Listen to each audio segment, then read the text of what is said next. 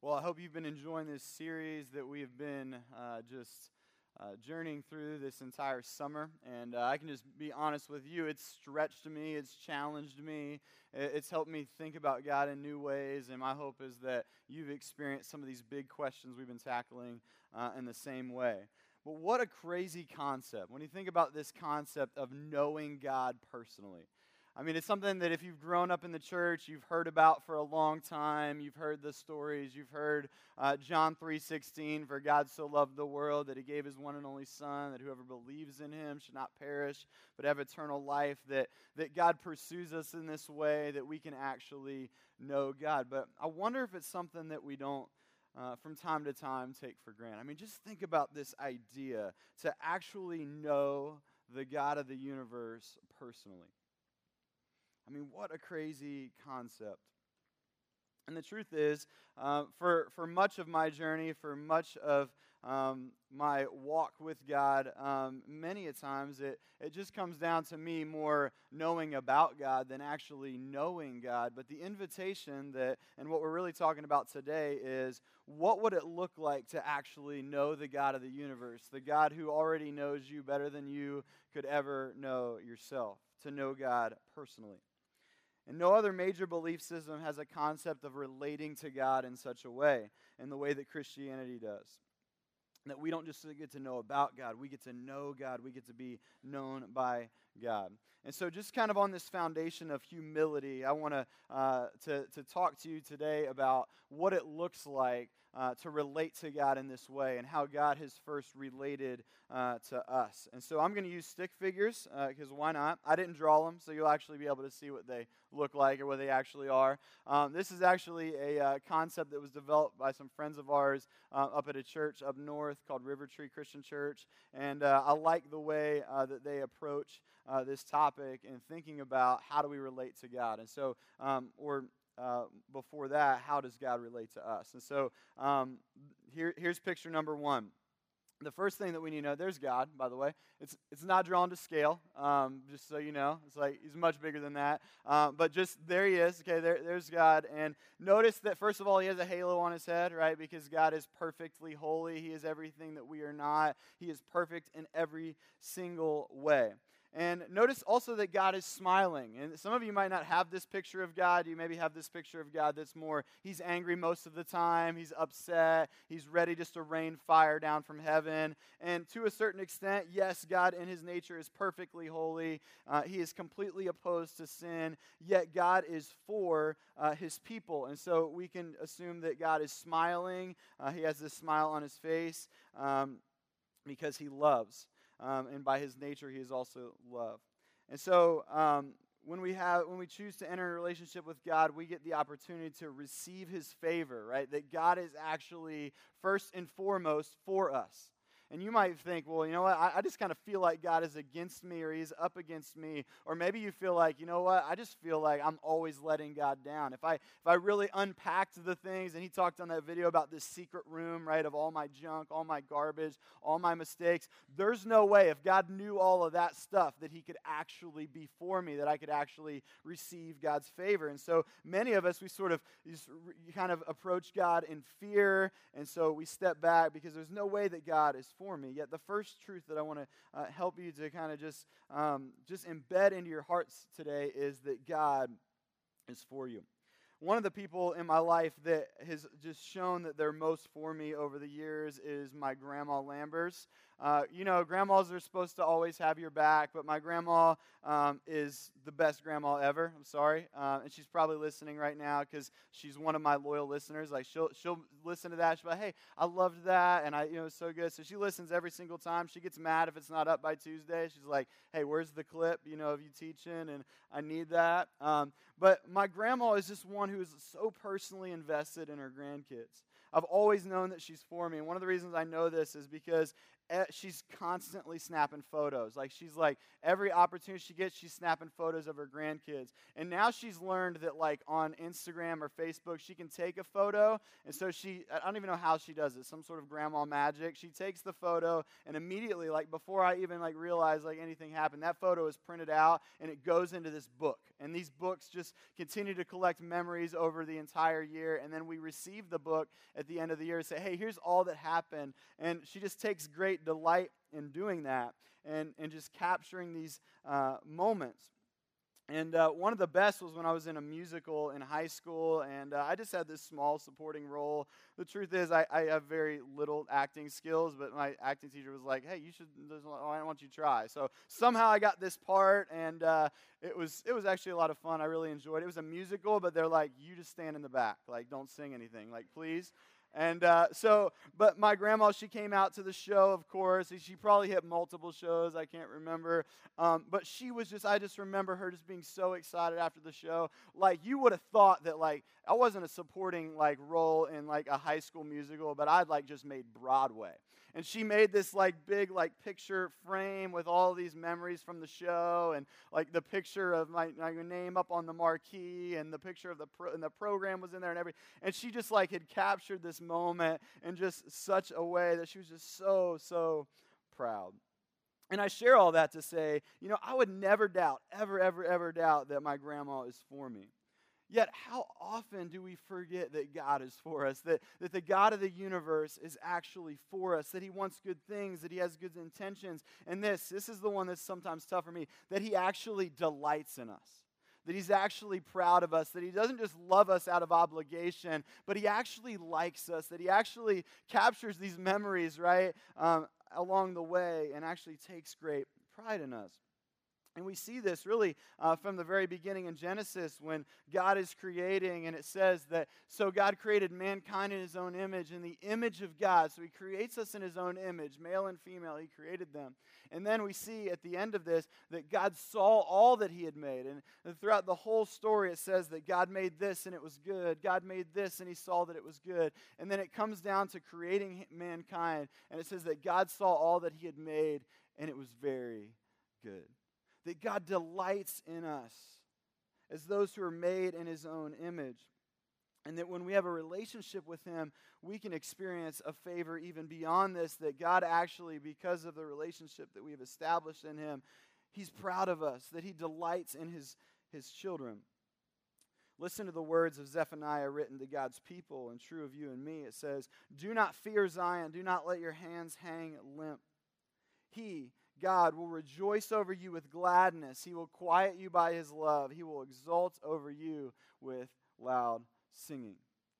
So, yes, friends, children of God, hear me say this God is for you, not against you. And the next way that we see God relates to his people is that not only is God for us, but God is with us. And we all go through the emotional roller coasters, right? We all have these moments in our life where God might feel distant. Maybe you're in a season of life right now where you feel like, I, I just, I don't know where He is. I can't feel Him. I can't sense Him. But the truth of Scripture reveals that God never abandons us, He's with us. In the next picture, it shows us with a ball cap, and uh, we'll just say it's a Reds cap because it is. And we're, notice we're frowning, and it's not because the Reds are in last place, although that is very sad. Um, but we're frowning because we're sinful by nature. We're different than God in every single way. And so, in that way, we still have this insurmountable barrier between us and God and our ability to relate to God because, because God is holy and perfect. And so, there He is, perfect and holy, everything we are not. Uh, but throughout the Old Testament, God sought to be with His people. Uh, throughout the, the New Testament, throughout the scripture, we see that, um, that God continues to pursue his people and he promises to never abandon them. And we see that God is with people time and time again in great moments, in difficult moments, in challenging moments, in the darkest of moments, in the moments when, when all else feels lost. God was with his people.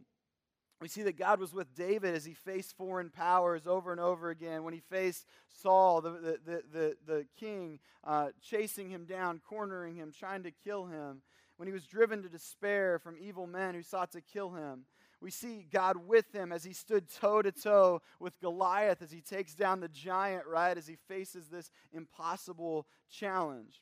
We see God with Daniel when Daniel's faithfulness to God landed him in a den of lions. We see God was with Shadrach, Meshach, and Abednego when they refused to bow down to an image of gold and were thrown into a fiery furnace. We see a fourth person in the fire with them, right? Because God stands with us. And the list goes on and on and on. God is with us, He will never abandon us. I had a dad, a dad fail, one of many, um, a couple weeks ago, and uh, we, we went to Kings Island. My dad was with me too, so it was also a grandpa fail. I'll just throw him out there.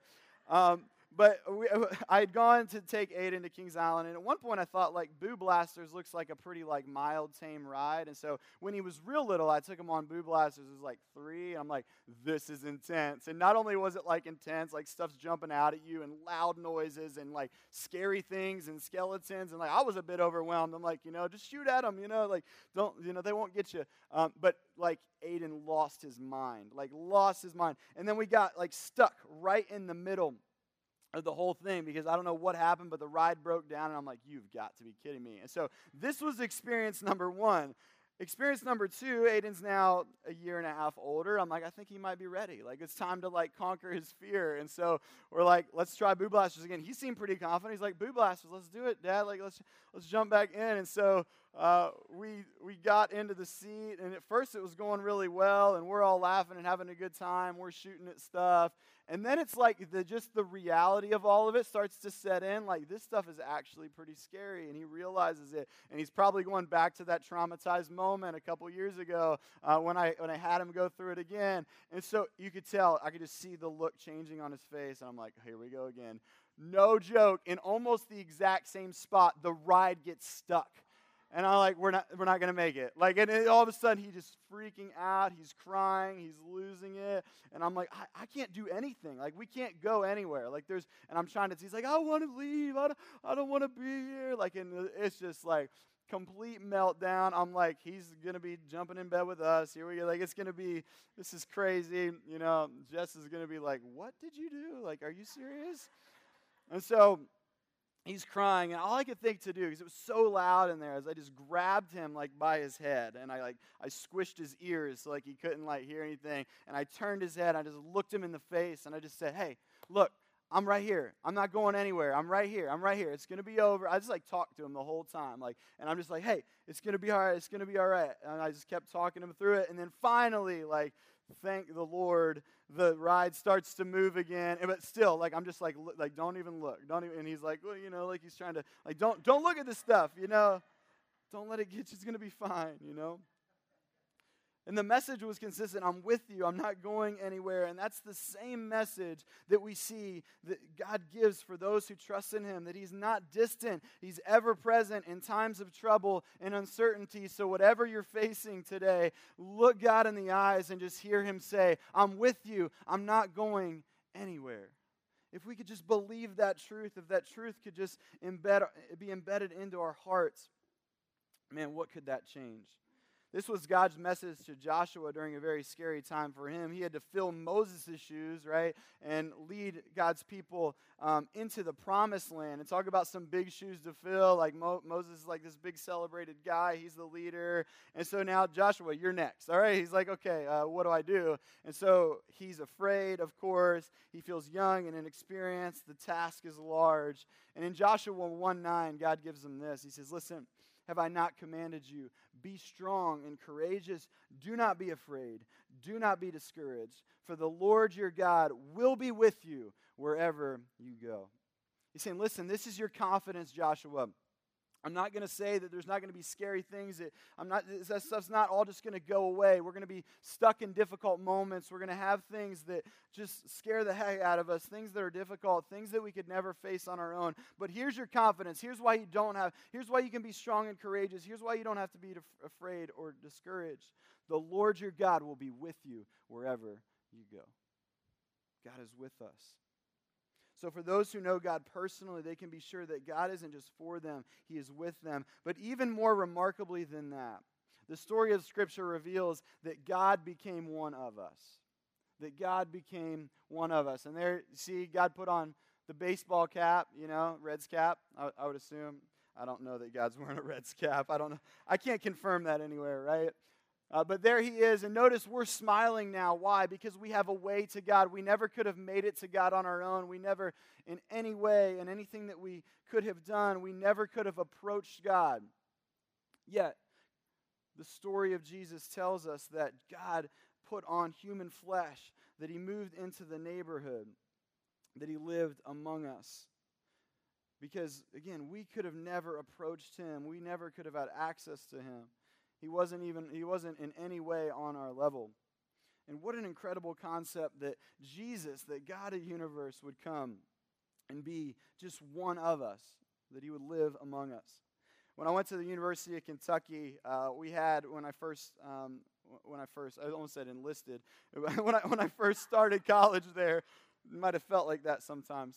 Um, but when I first started college, my freshman year, I remember pulling up and moving in. And it was the craziest thing because right in the area where we were pulling in, I mean, talk about this, it's a university of like 30,000 students. And there the president of the university was, and he was receiving people at their cars, right? He was shaking hands with parents, he was meeting us, he was spending time with us. And I just thought that was like the coolest thing that like he would be there. His name was President Lee Todd. And that he would actually just like be there um, saying hello and welcoming us on campus, that he actually had time to like be among the students um, with 30,000 students. And he was known for being a president uh, for the students. And I remember one time that we thought that we would put this to the test that, all right, President Todd is a president for the students, but would he come to a party if we threw it? Like, would he actually show up if we invited him to one of our parties? And so we had this Halloween party. It was in this small apartment, this small, dingy apartment. And we would have, we had friends that were DJs, and so we would throw these big dance parties. So much so that, like, I'm sure that somebody that was like an engineer or somebody that worked for um, the city of Lexington would be like, there's too many people in there. Like, this is a really, really bad, because we're jumping, and like down below, they would tell us, like, our floor is like sort of like sagging every time you, can you guys stop? Stop that, you know. But we would throw these massive parties. And we're like, one day we're like, what if the president came? Like, how cool would that be? Sure enough, to our Halloween party, President Lee Todd and his wife show up to the party. And the DJ, just on cue, he plays like the presidential music as he walks in. He's like walking in, like shaking hands. And that was just so cool to us that he actually took the time to come to our party. And we told that story over and over and over again. Obviously, I'm still telling. I'm still impressed by the fact that he took the time to come to our party. And yeah, that was pretty cool, but Lee Todd was only human. So, how unthinkable, uh, how unimaginable that God would lower himself to our level, put on skin, and live among us. Just let that sink in for a second. I think of the question that David asked when he says, What is man that you are mindful of him? What, what is the human beings that you actually care for them? Yet God cares in such a way that he is willing to come to us. John 1 9 through 14 says that the true light, which gives light to everyone, was coming into the world. He was in the world, and the world was made through him. Yet the world did not know him. He came to his own, and his people did not receive him. But to all who did receive him, who believed in his name, he gave the right to become children of God, who were born not of blood, nor of the will of the flesh, nor of the will of man, but of God. And the Word, Jesus, became flesh and dwelt among us. And we have seen his glory, glory as the only Son, as the only Son from the Father, full of grace and truth. And in Colossians 2 9, it says this For in Christ lives all the fullness of God in a human body. I mean, how unthinkable is this? And C.S. Lewis, I love how succinctly he captures the beauty of this incredible exchange when he says, The Son of God became man to enable men to become sons of God. That he might adopt us into his family, that he might pay the price for the sin that, that, and the mistakes that we made and the brokenness that we have. And so, through the person and work of Jesus on the cross, we can know God in a way that we never could have known him otherwise. Thanks be to God for this incredible gift. And there's more. God doesn't just dwell among us, He dwells within us. So the last picture we have is God in us. And notice now that because because of the work of Jesus and the person of Jesus, that now we get the opportunity, not because of our own goodness or righteousness or anything we've done, but because of the, the righteousness that He imparted on us, that we now have His DNA embedded in us, and we too get the opportunity to wear a halo to be like Him in that way because of what Jesus has done for us. And when Jesus uh, departs to heaven, he promises this gift. He says, You're going to receive the Holy Spirit, that you're going to receive my Spirit within you. And in Acts, he tells them, Hey, listen, here's what's going to happen. You're going to continue on my mission. You're going to, you're going to continue to do my work. I'm going to continue to, um, to, to embed my life into you, my DNA into you. You're going to um, carry out my likeness. So you're going to be a visible expression of who I was uh, as you go. And then, so he gives them this charge, and then he says, Listen, uh, and on one occasion, while he was eating with them, he gave them this command Do not leave Jerusalem, but wait for the gift my father promised, which you have heard me think, speak about. For John baptized with water, but in a few days you will be baptized with the Holy Spirit. So he talks about this gift of the Holy Spirit, that God's Spirit um, can live within us. And in Acts 1 8, it says, You will receive power when the Holy Spirit comes on you, and you will be my witnesses in Jerusalem, in Judea, and Samaria, and to the ends of the earth. In 1 Corinthians 6 19, he says it this way. Paul says this to the Corinthians. He says, Do you not know that your bodies are temples of the Holy Spirit who is in you, whom you received from God? And so we have the ability to possess God's very spirit within us, to guide us, to restore us, to transform us, to empower us, right? And talk about just this personal interaction that we get to have because God lives in us. And that's the truth for those who have a personal relationship with Jesus, that they possess the very Spirit of God. The word uh, for spirit in the Greek is the word pneuma, right? So the word pneuma is the I like Greek words that I can actually say, so I'll say it a few times. It's pneuma, right? Um, which actually means wind or breath. You know, and I, I just think back to um, God breathing life, that He breathes, uh, that He breathes, that He breathes life into our lungs, and we see that in Genesis. And then this picture of just this wind is such a strong visual imagery of what it looks like to have God's presence, presence, the, the presence of the Lord in our lives this strong, uncontainable wind. Uh, my dad and I we were out um, kayaking and fishing on Hueston Woods a few weeks back, and uh, it was it was a really just pretty day, but we didn't realize it when we got out there. It was actually a really windy day too, and so we're out there just trying to chop through these big old waves, and the wind was just whipping around the lake, and uh, we were like, we it, it, wore you out pretty quick. Uh, but as we're riding around out there, we see this sailboat and uh, talk about a day to be sailboating or not, because these guys I don't think really knew how to sailboat, um, which made it very amusing for me. Like, because they would come flying around, and then like several times they would they would like oppose the wind in such a way or they wouldn't have the sail in the right direction and the whole boat was like about to capsize. And so they would have to run to the other side and like jump on the side and like push it down so that it didn't tip over. And i just kind of sat out there because i'm like this could get interesting like you know? And i don't want anybody to get hurt but I, i'm also kind of curious like what would happen if this thing just like flips over? Because or these guys need to like either figure it out or get off the lake right? Because this is too much for them and it was crazy because, like, occasionally they would get it right and they would just, like, shoot across the lake, right? But when they'd get it wrong, when they would resist the wind in such a way, it's like you don't want to resist the wind, especially on a day like today. And so there's something powerful, right? Um, when you think about this illustration, when you think about a sail catching some wind, right? When you think about the wind of the Spirit. And my challenge to you today would be that you would raise your sails and actually receive the wind of God's Spirit, that, that you would allow God's Spirit to direct you, to guide you, to empower you, right? It's certainly better than the alternative to resist the Spirit. And the Bible tells us do not quench the Spirit, but receive the Spirit. And when we live in personal relationship with God, we have this ability to be guided by His Spirit, to empowered by His Spirit, changed by His Spirit. But we can make the choice to try and resist His Spirit.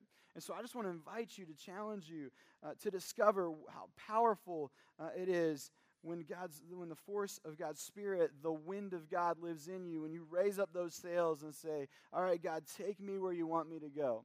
lead me, God. Um, by the power of your Spirit, show me which way to go. Let me uh, receive your power, God, in my life.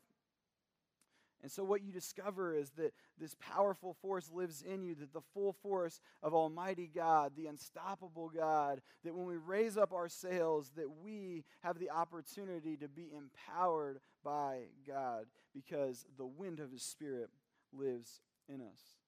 And so, what would it look like for us to pray that prayer to say, hey, God, just, I'll, i just want your wind to continue to blow through my home. I just want your wind to continue to blow uh, through this church. I want your wind to continue to blow into my life, to fill my heart, God. I just want to raise up my sails and receive what you have for me. I want you to guide me. I want you to, to show me your way. I want you to give me the best of what you have for me, God. I want to follow you wherever that may be. This is what it looks like to live in a personal relationship with God. And the question I want to leave you with today is do you know Him? Do you know Him? And I'm not just asking you, do you know about Him? I'm not just asking you, do you sort of kind of know Him or kind of interact with Him from time to time, but do you, would you say that you really know God and the way that He has made Himself available to do to you? Are you growing to know Him more and more? Because that's what He wants for you more than anything else, for each and every one of us. Doesn't want us just to do more for Him. He wants more of us. He wants us uh, to be fully known by Him and to fully know Him. And that's really the invitation to know Him. The one who knows us even more than we know ourselves. And all it takes is saying yes to His invitation to live in relationship with Him to commit to Him, to surrender your life to Him by throwing up the sails and saying, God, take control of my life, to be baptized into Him. And we're going to have a time here in just a little bit, and I'm going to spend some time um, just praying for us because I thought that would be a great way to close out when we pose the question Do you know God personally? Maybe you just need to start the conversation. Maybe you just need to imagine that he, He's right there with you because, again, we believe that He is, right? That He lives in us. And so we can approach Him in that way. And so we're going to take a couple moments here uh, just to meet with God. And David's going to come up and play for us for just a little bit. We don't often get these times to just spend just slowing down and receiving His presence. And so we're going to do that for just a couple moments. And after we do that, after we close out in prayer and during this last song, I'm going to hang out down here. And if you're like, I, I don't know what that means, Josh, like I, I want to know more about knowing God personally and taking those steps, or I'm ready to go today, whatever it takes, whatever that looks like, I'm all in. I want to know God in the way that you described today. Just come up, and, and I'd love the opportunity to pray with you and talk with you about what that decision looks like. And so just go ahead, spend a couple moments. I'm just going to ask you to bow your head. And I'm going to lead us in through some different um, uh, prayers here. And I just want you to invite God to speak to you in these ways. So I'll pray something, and then we'll take just a moment or two uh, for you to go to God in prayer and to speak to Him on that. So we'll take a couple moments of silence, and then um, I'll pray into something else. Okay? Let's go to Him now.